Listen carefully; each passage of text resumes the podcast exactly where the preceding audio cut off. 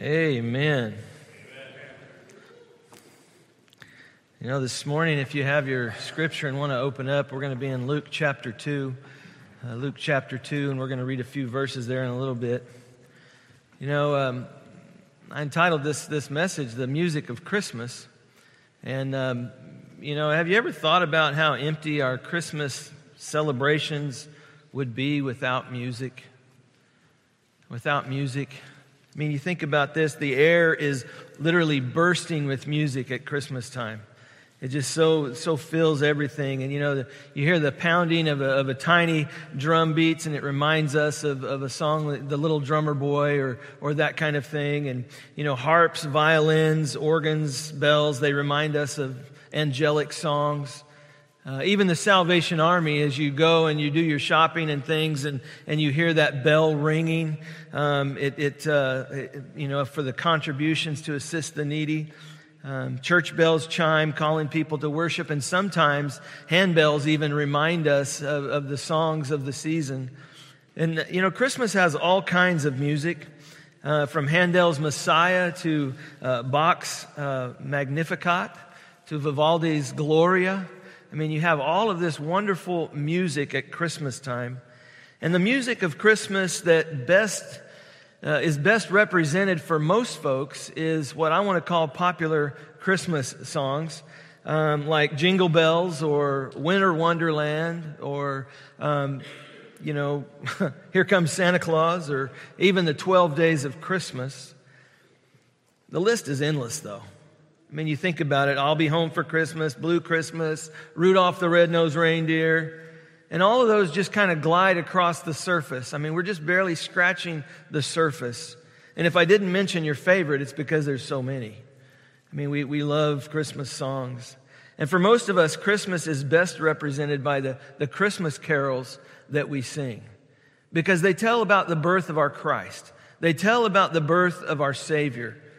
You know, when I was a kid, um, we used to stroll from through the neighborhood from house to house and we would we would sing and knock on people's doors and take a step back and then we would sing some of these christmas carols. And you know it was amazing because we would go uh, to homes we would go to nursing homes and go room to room and, and sometimes, you know, church choirs would go to uh, shopping malls or uh, shopping centers, or uh, they would sing even in churches.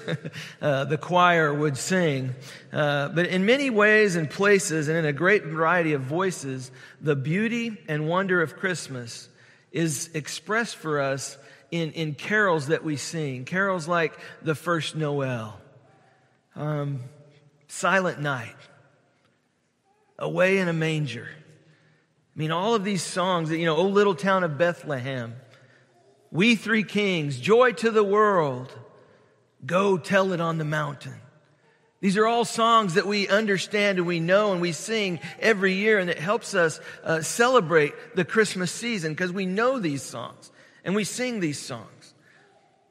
You know, many Christians culturally believe that maybe the first Christmas carol was, was sung uh, through the angel's message of the good news to the shepherds. And I, I, want, I want to look at what kind of insights we can gain from this passage, but let's, let's look at Luke chapter 2, verse 7 uh, down through verse 14. And if you have your scripture and would follow along, Luke chapter 2, beginning in verse 7, it says, And she gave birth to her firstborn son and she wrapped him in cloths and laid him in a manger because there was no room for them in the inn. And in the same region, there were some shepherds staying out in the fields and keeping watch over their flock by night.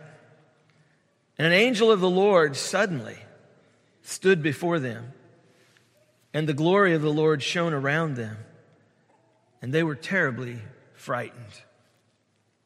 But the angel said to them, Do not be afraid, for behold, I bring you good news of great joy, which will be for all the people. For today in the city of David there has been born for you a Savior who is Christ the Lord. This will be a sign for you. You will find a baby wrapped in cloths and lying in a manger.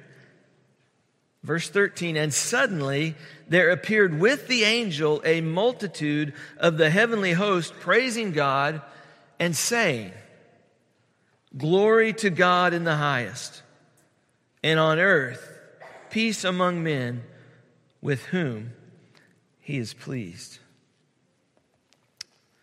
Loving Father, I thank you for your word, and I thank you, Father, that we can give glory to you. Father, I thank you that you gave your Son so that we could be reconciled to you, so that we could have your peace. And Father, I pray that you would convict our hearts this morning. Father, that you would guide us into all truth, that your Holy Spirit would, would, would take his words and, Father, convict our hearts. Show us what we need to know. Guide us. And it's in Jesus' name that we pray. Amen. You know, on this second Sunday of Advent, we lit the peace candle, the candle of peace. And I want that to be a backdrop for everything that follows in this message is, is peace. Okay? So while the Christmas story is saturated with the supernatural, some of us miss the meaning because we just barely skim through this season, mostly superficial.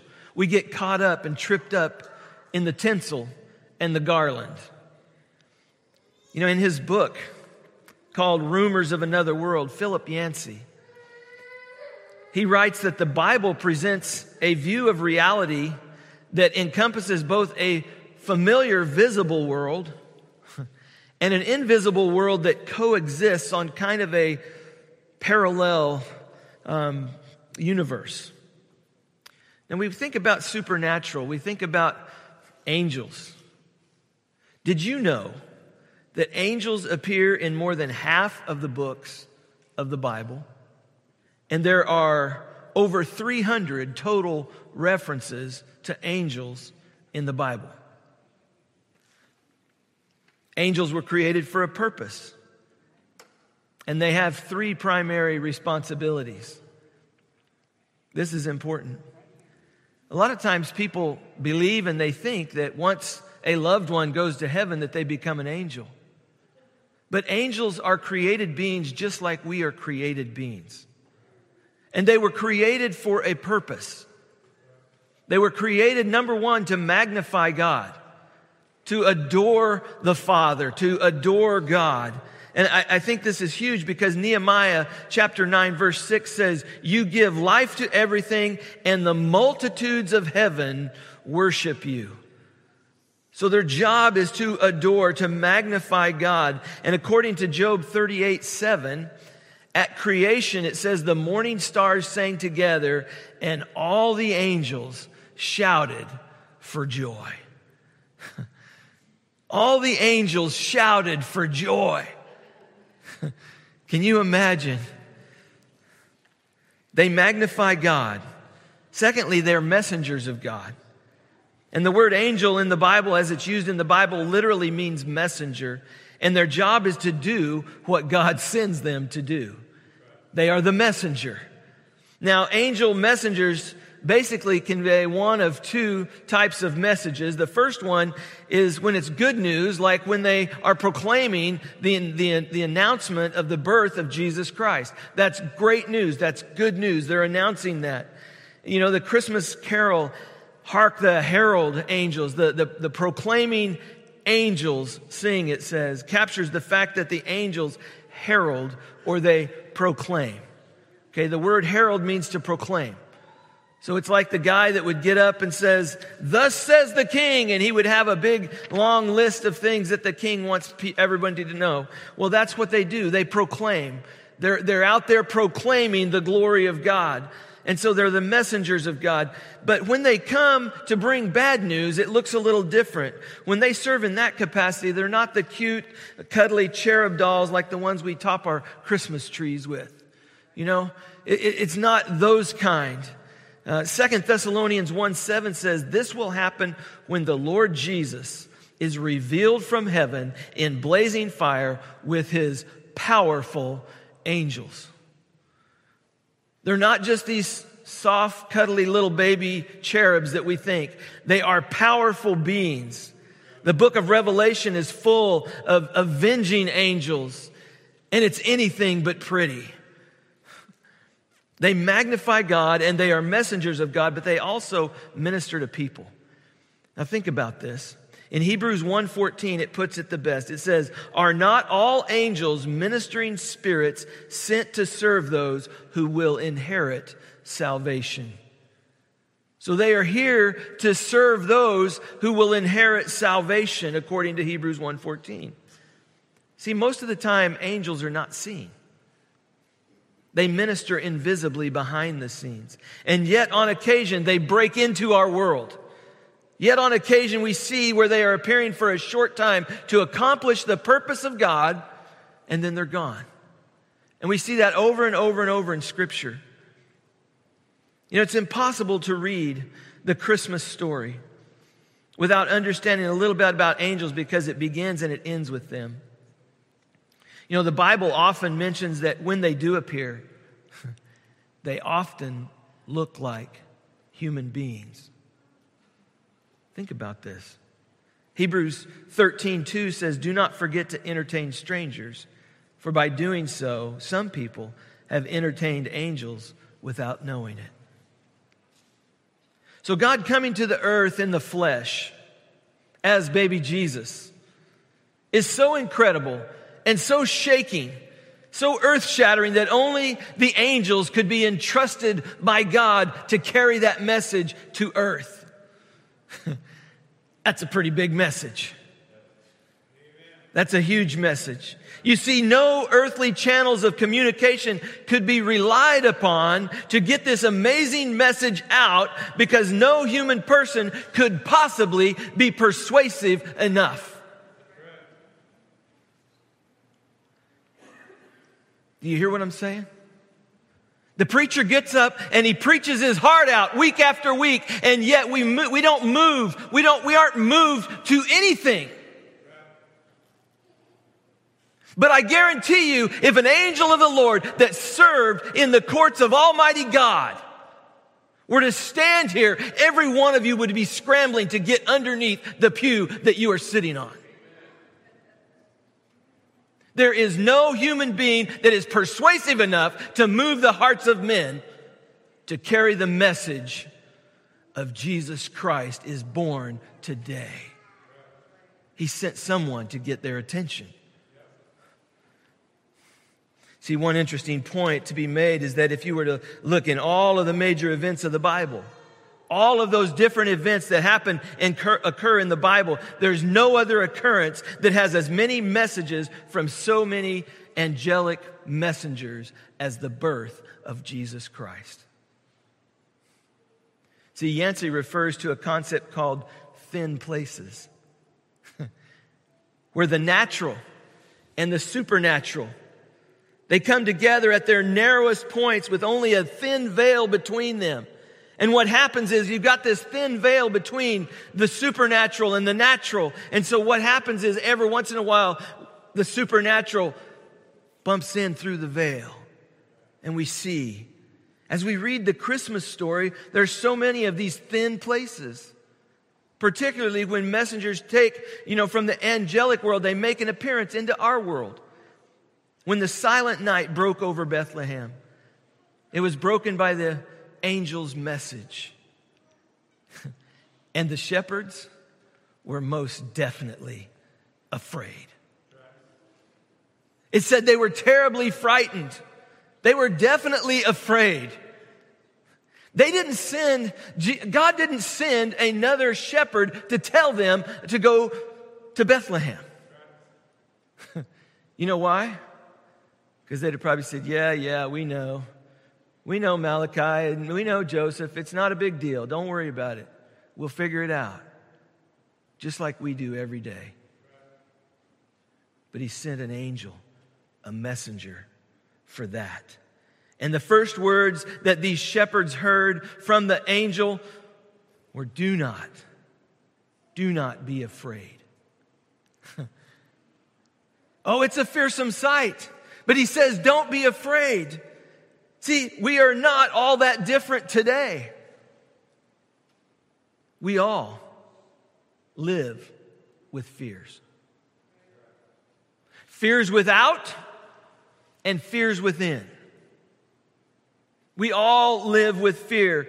The message to the shepherds was do not be afraid. And later on, Jesus also constantly had those words, fear not, on his lips. He told his disciples, do not be afraid, little flock. He told that before they, he sent them out. And even during the last meal, with his disciples in the upper room, Jesus said to them in John 14, verse 27, He said, Peace I leave with you, my peace I give to you. Not as the world gives, do I give it to you. Do not let your heart be troubled, nor let it be fearful. See, down through the ages, down through the centuries, Christians have experienced an inner sense of calm that comes from the presence of Jesus Christ, which has enabled us to face life's most difficult times. That inner peace that comes from the relationship that we have with Jesus Christ. And the message for us today is do not be afraid. Don't be afraid. You have everything you need. You have Jesus Christ. See, the second part of this angelic message is a word of joy. I mean, all of Israel, think about this. In verse 10, it says, But the angel said to them, Do not be afraid, for behold, I bring you good news of great joy, which will be for all the people. For today in the city of David, there has been born for you a Savior who is Christ, who is the anointed one, who is Messiah, the Lord. I love that. All of Israel had waited longingly for the Messiah to come. They were waiting for the Messiah to come and to free them, to set them free from the, from the Romans, to set them free from, from all of those things. And news of this birth would have certainly brought about a sense of joy. who is the Christ, who is the anointed one, who is Messiah. But the joy Jesus brought was not based on political or military power. See, this joy would be experienced by God's reigning presence in every believer's heart. I think that's huge. See, we need to understand something today. Happiness and joy are not the same thing for Christians. Happiness and joy are not the same thing for Christians. Our happiness mostly depends upon our external factors the, the clothing, the, the food, the, the circumstances that surround our, our daily life. And we get wrapped up in that. You know, our, our experiences. If everything goes just right, then we will be happy. But if something throws us off, then we're not going to be happy. Something can, can cause the whole thing to crumble. But Christian joy does not depend on our external circumstances. See, regardless of our personal situation, regardless, regardless of the person or that situation, each Christian can have the inner joy that comes from God's presence with us. This is big because no one can take it away. No matter what they're doing, they cannot take away your joy. This inner joy rises above our circumstances. And notice how the, the angels continued their message in, in verse 11. For today in the city of David there has been born for you a Savior who is Christ the Lord. they were joyous because of God's presence. When we have God's presence with us, it brings joy. We get giddy about it. We, we, we, we laugh and it, it just kind of overflows, but it's because of God's presence.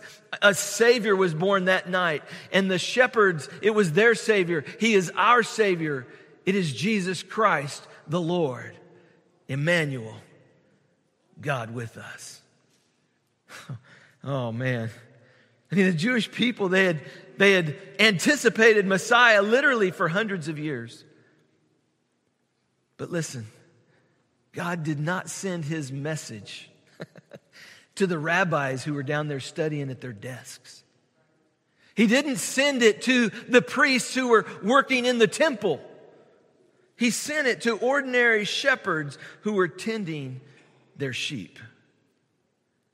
And he brought these common people the good news that the anointed one, Messiah, had just been born. I mean, what a, what a wonderful thing. Their Savior was born. I imagine their hearts were just delighted and giddy just from the words. You know, they've been waiting all this time. They've been hearing about the Messiah, that, that one day Messiah would come. And now the angel of the Lord is standing before them declaring that this child has been born who is the Messiah. The Savior would free them in a way they'd never been, they'd never dreamed possible.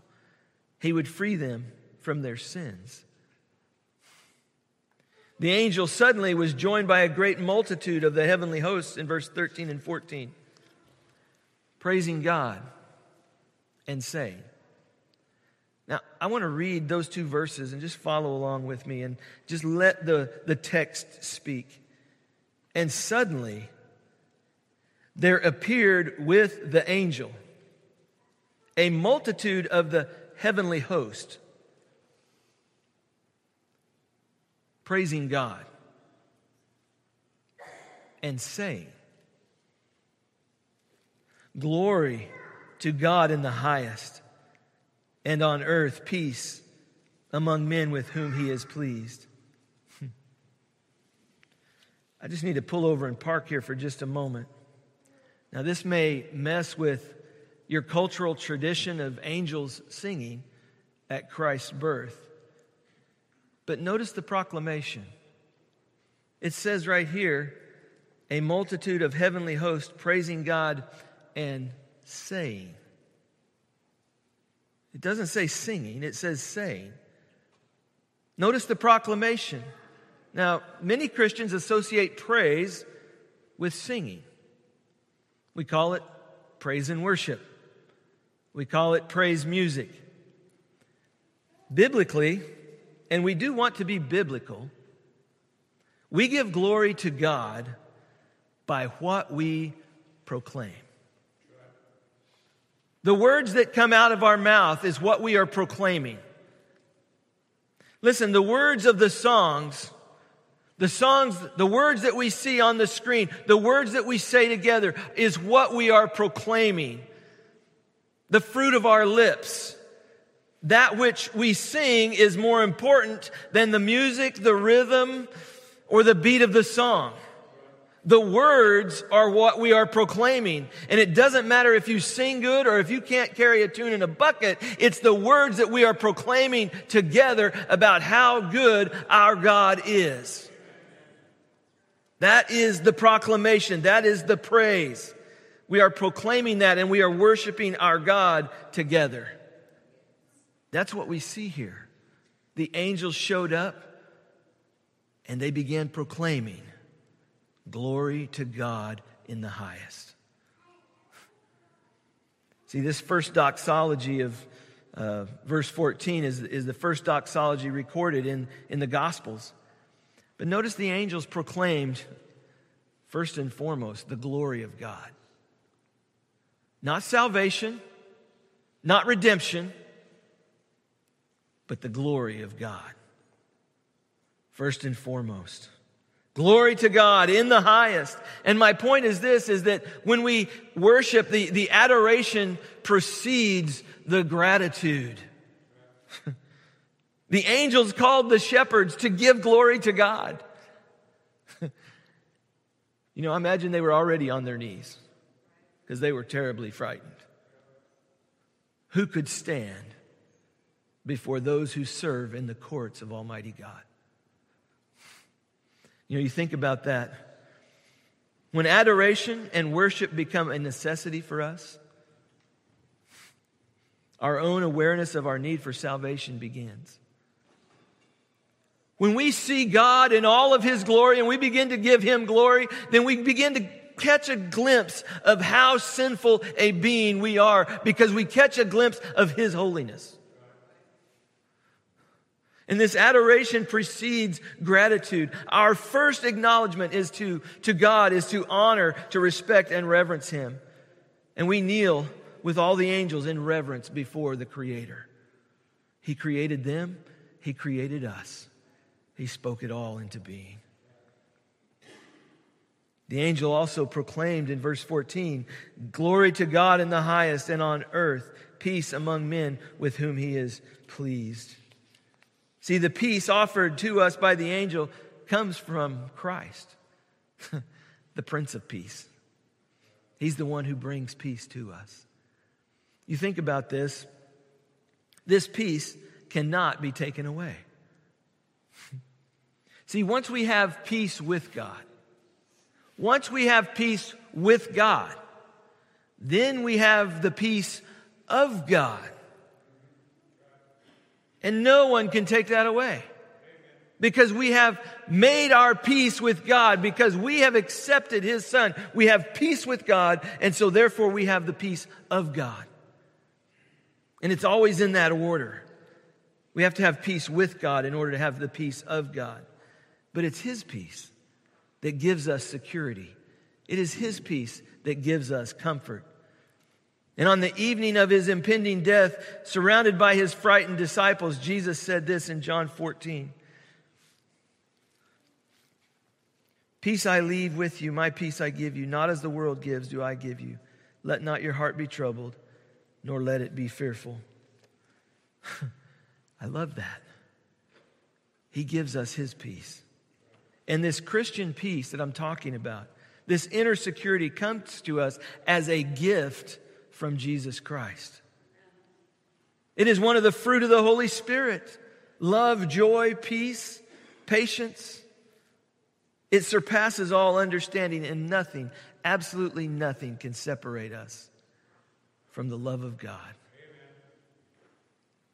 when we are in His peace. See, this peace begins with this inner peace, and I just want to share this. I'm almost done. This inner peace that we have because we have peace with God. When we have this inner peace, when things in our core are at peace, it allows us to share that peace with those around us. Here's the problem we are not at peace in our core because we have not made our peace with God. So what happens is all of our lives, everything in our lives is, is chaos and it's just turmoil and it's all around us. And the, the reason that we can remain calm in the midst of a storm, the reason that we can remain calm when things are going on all around us is because we have peace with God that gives us the peace of God. And we can stand and we can be secure and comforted in that. And what, what happens is when we have peace, then we spread that peace to others and to those around us. You've met people, and so have I, where it seemed like nothing in their life was at peace. And the reason is, is because they don't have peace with God. Notice the angels proclaimed the Prince of Peace. And Jesus has come to give us peace so that we can share that peace with others. And one of the ways that we do this is learning to be people of goodwill. Let me give you some application. Learn to be a person of goodwill. Think the best in others. Don't be skeptical. Be a person of goodwill. Unless they give you reason to doubt their character, assume they have good character. A lot of times people will live up to what we see in them. You know, I think about this because being people of goodwill will not be easy. It takes effort. And like peace, we must pursue it. We have to be people of goodwill. And as I finish up, you know, at the heart of Christmas is a gift that was proclaimed, heralded by the angels. It's a gift that was proclaimed. It is the present that must be received. It is a gift that must be opened. And the best news in the world is that a Savior is born for us in Jesus Christ. That's the best news we could ever hear. is that we have a Savior in Jesus Christ. But understand that the good news about Christ, the Savior, requires a personal response. It's one thing to say, oh, here is a gift. It's another thing to say, this is my gift. It's one thing to say, that's a shepherd. It's another thing to say, he's my shepherd. You see, possessing that. Somebody ain't got no peace. Possessing that gift is so important. When God reveals Christ to your soul, you have to respond with eyes of faith. I mean, Jesus may not be the kind of Savior that you expected. Your thoughts about the Savior might not be, might not have included him being born in a cattle stall or even going and being crucified on a cross. But he did that for us. He did that so that we could believe in him. And Jesus is God's son and he is our savior. And you have to personally you have to personally believe in him and place your trust in him. Just what Robin was saying. It wasn't until God said, I got you. She put her, all of her trust in him that he would bring the outcome that he desired. I think this is huge because as I think about this, if you've never confessed Jesus as your Savior, if you've never confessed Him as your Lord, you need to do that today. You need to do that today. One last thing, I'll be done, I promise. After the great things, the crazy things, the amazing things that these shepherds saw, they went back to their routine job that they did before. You know, they didn't set up any tours of Bethlehem. You know, they didn't set up a seminar on how to entertain angels. They went back to their day jobs, praising God for his abundant grace to them. Listen, God doesn't call us to be spectacular. He doesn't call us to be flashy or constantly exciting in life. God calls us to believe in His Son his Savior, our Savior. And then he sends us back into the routine world to learn how to rejoice in him and in his grace and in his great salvation day in and day out. Just to be an ordinary Joe doing what you do and praising God for the grace that he has given you. See, when God has taken you, from the darkness of your sin. And by his grace, revealed his Savior to your soul. Your heart will be filled with praise and joy. Amen. See, those who have heard God's good news, they respond with faith, they respond with proclamation, with praise and with peace. Let's pray together. Loving Father, I thank you for this time. And Father, I thank you for your word. Father, I ask that your Holy Spirit would continue to work in each of our hearts, revealing to us what you desire. And Father, that you would make a way for each one of us to come to know Jesus in a very personal way. And Father, if we've never responded to him, if we've never received the gift that you have for us, I pray, Father, that today would be our day of salvation. I pray, Father, that today your Holy Spirit would draw us to yourself. Father, I pray that you would burn your words your desire upon our hearts. Father, that we would not make it about us, but Father, that we would recognize what a great and mighty God you are, how holy you are, what you have done in Jesus Christ for each one of us. And Father, that we would acknowledge your Son. Father, that we would come before you in humility, just bowing before you and saying, Father, thank you. Glory to you, God, for what you have done for this sinner. Father, you took me out of a helpless situation. You gave me hope. You gave me your son. You gave me the Prince of Peace so that I could share that peace with others. Father, I pray that you would just guide our time. I pray that you would fill us with your peace, that you would just help us to be obedient to all that you ask of us. Thank you, Father, for loving us. Thank you, Lord Jesus, for your great sacrifice. Guide us in Jesus' name we pray. Amen.